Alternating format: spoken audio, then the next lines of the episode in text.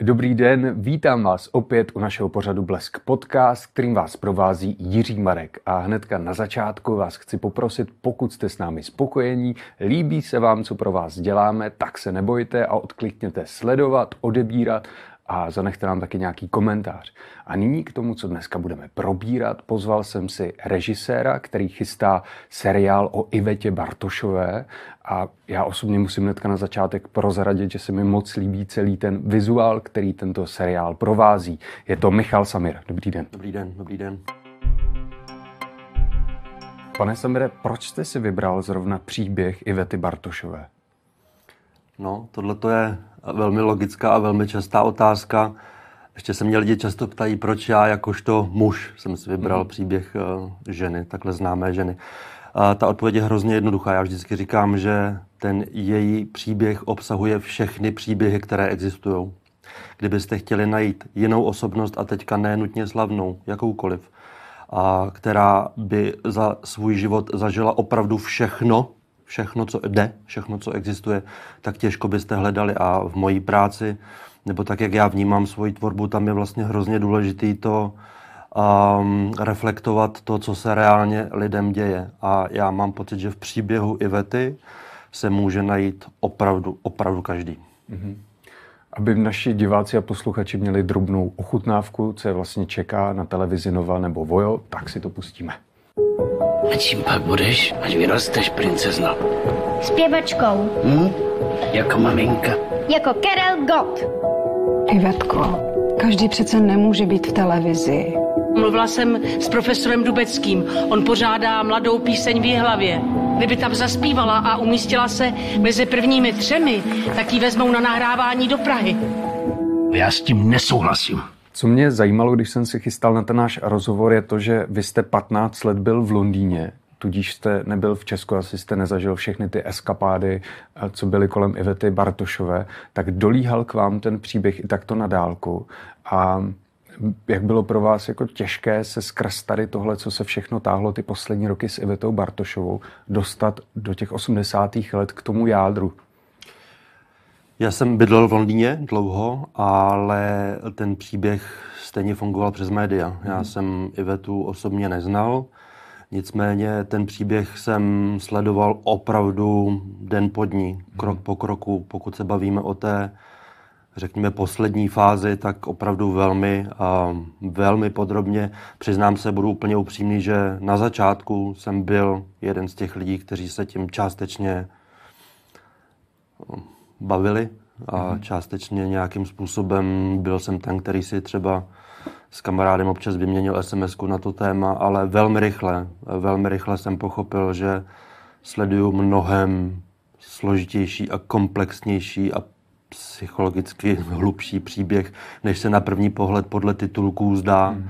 A to byl ten moment, kdy jsem velmi rychle přehodil tu výhýbku a nějakým způsobem jsem si to velmi tajně a velmi osobně začal zpracovávat, což by vrcholilo až touhle sérií. Mm-hmm.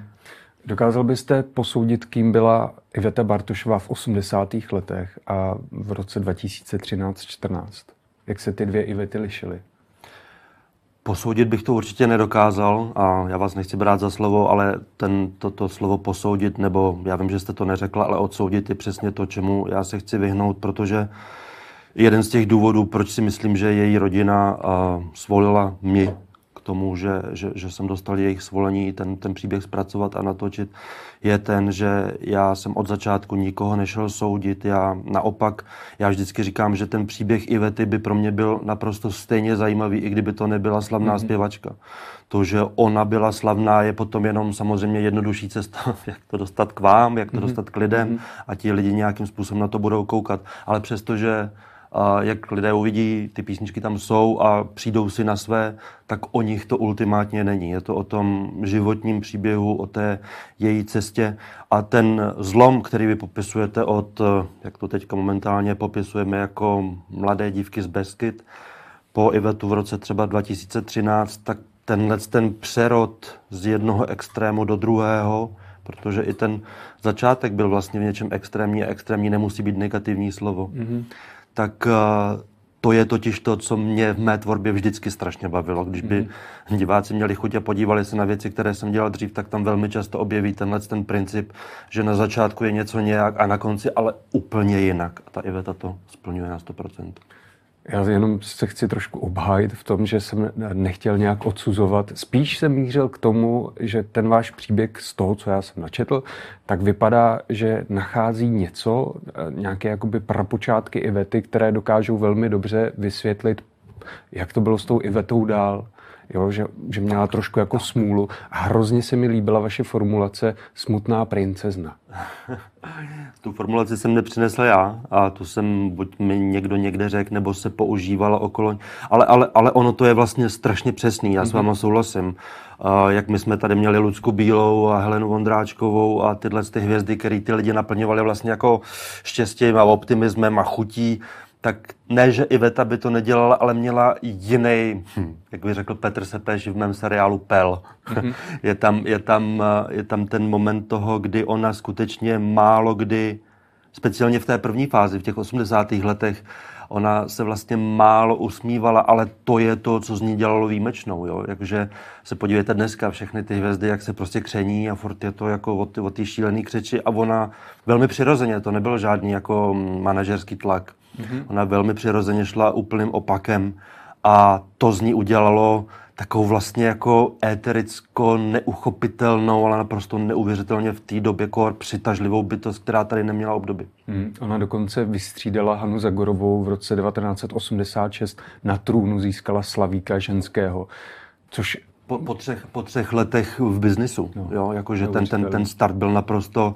raketový a ten start byl samozřejmě dán těmi knoflíky lásky a potom tou nešťastnou tragédií, která se nedávno se mě někdo ptal, jestli to byla tragédie hmm. nebo, nebo plánovaná věc, tak jestli tohle to někdo řeší, tak je to tragédie, jo, tam jako u toho Petra Sepeš, jo.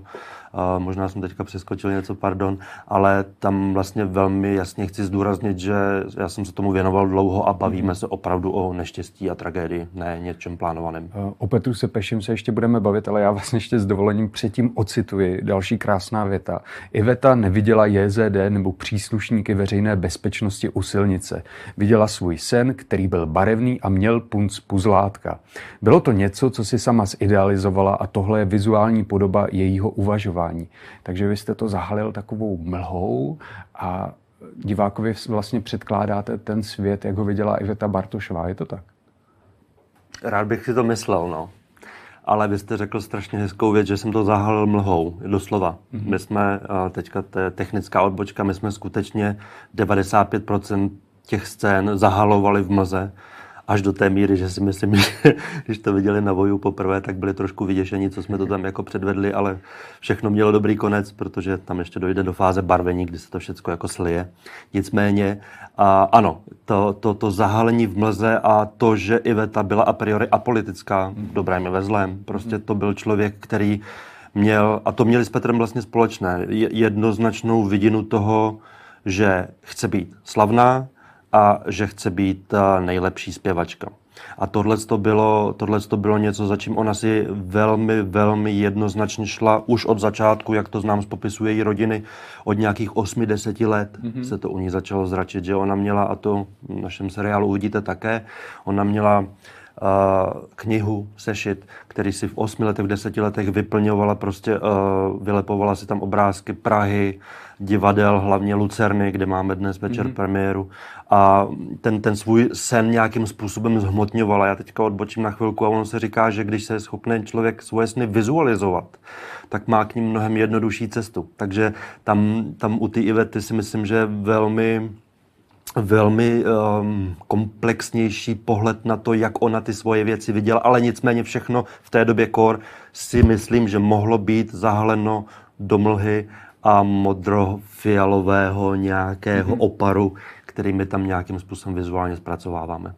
Není to trošku jenom zdánlivé, že ona tím vším procházela, vypadalo to, že se jí to nedotýká, ale uvnitř ní samotné to bouřilo? Čím myslíte? Mm, v tom smyslu, ať už politika, mm-hmm. tak různé nedúspěchy, různé tlaky z okolí, tak jo, jestli se to na ní nepodepisovalo. Pokud se povíme o politice, tak tam si skutečně myslím, že ne. A, mm. Ale znovu a to dám a potrhávám, myslím, mm-hmm. že ne. Já jsem Ivetu neznal osobně. A nicméně eh, ona byla jedna z lidí, kteří ten rok 89 vlastně přežili bez nějakých zásadnějších potíží, což bylo už samozřejmě hodně dáno spojením s Ladislavem Štajdlem. Nicméně, co se týče osobních nebo nedej bože profesních neúspěchů, tak tam je to pravý opak toho, co říkám. Mm-hmm. Tam naprosto, naprosto každý drobný neúspěch, a ne, že by jich bylo mnoho na začátku, ale každý neúspěch ona velmi, velmi tvrdě prožívala a, a to si myslím, že mám zase já a ona společné, že, že velmi obsesivně pracovala na tom, aby se to příště nezopakovalo.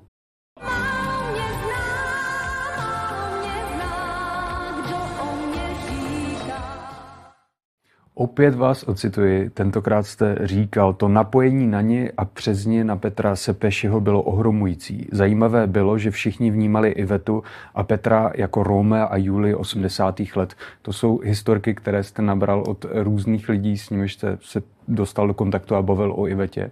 Tak opravdu to byl Romeo a Julie 80. let. Já mám za to, že jo. Já si myslím, že v té době tady asi jako nebyl pár, který by byl... Mm, několik let na takovém jakoby veřejném pedestalu a pranýři zároveň. Hmm. A ten Petr sebou přinesl ohromné množství žen, když, když se konal pohřeb Petra Sepešiho v, v Aši. Teďka nedoufám, že nepletu, já myslím, že to bylo v Aši, Maria. Pravděpodobně. Eh, já, já, ano, tak eh, tam se bavíme o tom, že na ten pohřeb přišlo jako na sedm tisíc lidí. Sedm tisíc lidí v té době, kdy prostě přejet z Brna do Aše znamenalo jako dvoudenní výlet. Jo. To prostě opravdu ta republika se tam jako sešla a nějakým způsobem se rozloučila s tou modlou, která samozřejmě byla napojená na tu Ivetu a tak jako vidíte v našem seriálu, její manažer v té době říká a teďka už si Julie bez Romea. Takže nějakým způsobem tenhle ten, um, tenhle ten princip těch dvou, který už samozřejmě potom byl podpořen těmi manažery, kteří nějakým způsobem viděli i finanční potenciál v tom těžení té dvojce. A ono, když vystoupíte poprvé v televizi z knoflíky lásky a druhý den ráno celá republika leží u nohou, hmm. no to je jako strašně těžký ustát a ti manažeři udělají všechno pro to, aby se to nějakým způsobem monetizovalo. Často se spekuluje nad tím, zdali nebyl Petr Sepeši gay. Tak narazil jste na to, problematizujete to ve svém seriálu? Neproblematizuji, protože jsem na to nenarazil. Mm-hmm. A na rozdíl od lidí, kteří to problematizují, já jsem měl možnost mluvit s jeho rodinou no. a tam je strašně důležitá věc, která je potřeba zmínit. Ono někdy lidi mají pocit, že to, že já jsem mluvil s rodinou, ať už u Ivety nebo u Petra, znamená, že ta rodina mi nastavila nějaký obrázek, který pro mě, jo, že, že chtěli, abych já prostě představil ty jejich... Um, Chtěl splnit jejich představu. Tak, a. tak. A, a, a přesně tak to nebylo, protože já jsem na tom pracoval pět let, než jsem začal točit. A já jsem se k té rodině dostal až vlastně poslední rok a ty čtyři roky, které jsem na tom pracoval, jsem se skutečně věnoval všemu jen tomu, co říká ta rodina a tím pádem já jsem měl možnost to porovnat. A ty věci se vůbec ne, nelišily. Oni, uh, oni se mnou nastoupili do, um, do konverzace, která byla založena na absolutní upřímnosti a otevřenosti, protože věděli, nebo pochopili, nebo přál bych si to, že, že, že je vlastně jako ne, jak to říct kulantně, že je uh, nepodrazím. Ano, ano. A, a ta, ta konverzace mi vlastně potvrdila všecko, co jsem se domníval, takže tak, jak jsem seděl s, s bráchou Petra Honzou v Sokolově na balkóně, u nich doma a skutečně jsme spolu hodiny a hodiny si povídali nad rodinnými alby a já viděl ty fotografie, kde ten Petr je v obložení svých žen, svých přítelkyň a vzhledem k tomu, co diváci částečně ví a částečně se to u nás dozví, je tam vlastně několik důkazů toho, že, že Petr si myslím, že byl směřovaný velmi jednoznačně na ženy. Hmm. Takže naznačujete, že byl záletník a věděla to Iveta, jak to nesla. Hmm.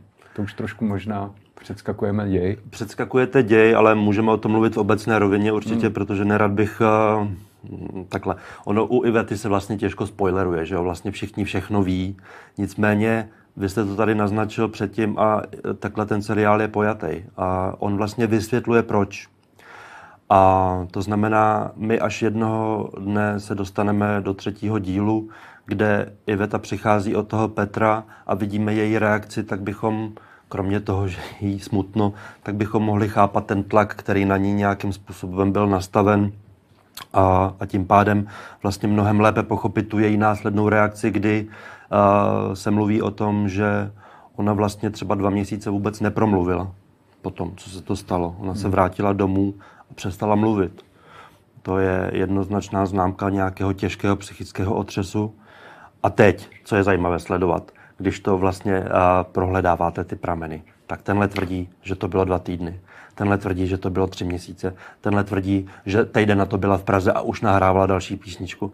A teď se v tom jako musí člověk nějak jako zorientovat a vyznat. A vlastně, když se člověk dostane k té rodině a pochopí, že ta rodina nemá chuť idealizovat ten obraz, ať už Artur nebo uh, Ivetina sestra Ivana, tak se může opřít ne snad o přesné informace, protože oni si to vlastně už tak přesně ani nepamatujou. No je to spousta let, ale může se opřít o to, že oni potvrzují, jaká ta Iveta byla. A v ten moment já si jako tvůrce snad jsem schopen představit, jak to mohlo nejpravděpodobněji proběhnout. Mohl bych vám trošku oponovat, ale nechci v tom, že i oni můžou mít tu paměť nějakým způsobem zahalenou, upravenou, že to nemusí být úplně ono. Ale spíš se vrátím k té rodině. Když vy jste tam přišel, byl jste z toho nervózní? Jak probíhaly ty setkání s Ivanou a Arturem? Já jsem se úplně prapůvodně sešel nejdříve s Arturem hmm. a Artur byl v přítomnosti jeho nevlastního bratra Jiřího Štajdla. To jsme chtěli. My jsme chtěli, aby tam Artur nebyl sám, aby to nějakým způsobem nevypadalo, že tam na něho vyvíjíme nějaký tlak. Já jsem se s ním sešel oficiální cestou, že jsme skutečně přes toho bráchu Jirku, který je mm, velmi známým právníkem, my jsme vlastně si požádali, když to takhle přeženu, o audienci. Mm-hmm. A na tu jsem přišel já společně s producentem Matějem Klupáčkem, protože to byl on, který před, uh, před spoustou let se mnou započal tuhle tu myšlenkovou cestu, která vrcholí dnes.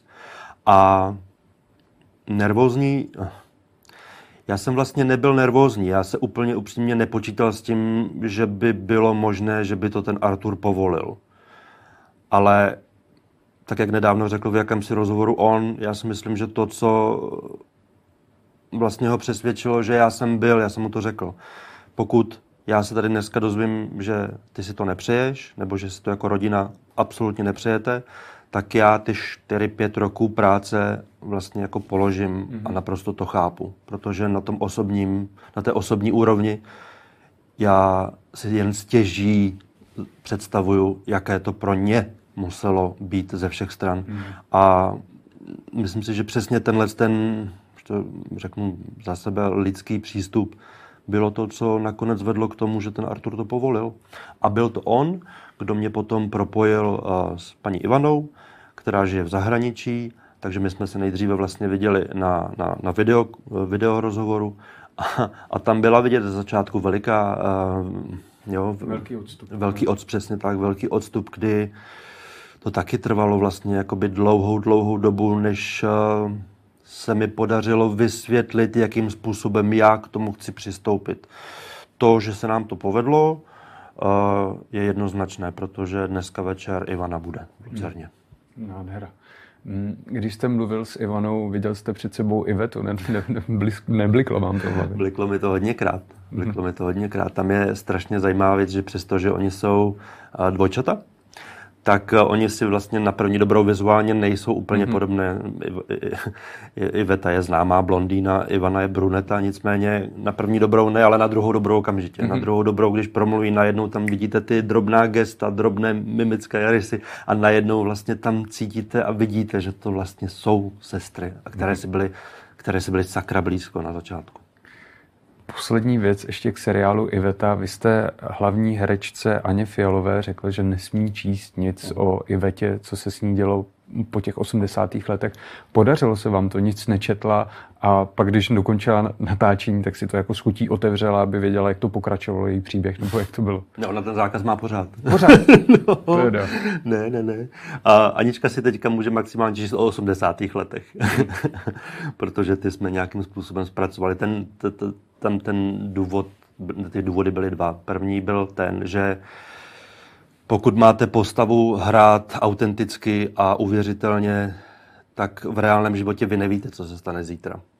A tohle to je vlastně jedna z nejsložitějších věcí pro herce v divadle nebo ve filmu, jak fungovat v daný moment nebo na tom plátně tak, aby to vypadalo, že vy nevíte, kam se to všecko ubere. To mm-hmm. je Mhm. první věc. A protože ona Anička vlastně ten příběh Ivety neznala podrobně. Znala ho jako většina veřejnosti, že věděla, že to byla ta slavná zpěvačka s těmahle písničkama, která jakoby mm, udělala to, co udělala, ale to bylo vlastně jakoby tak nějak všechno a já jsem byl moc rád, že to tak je.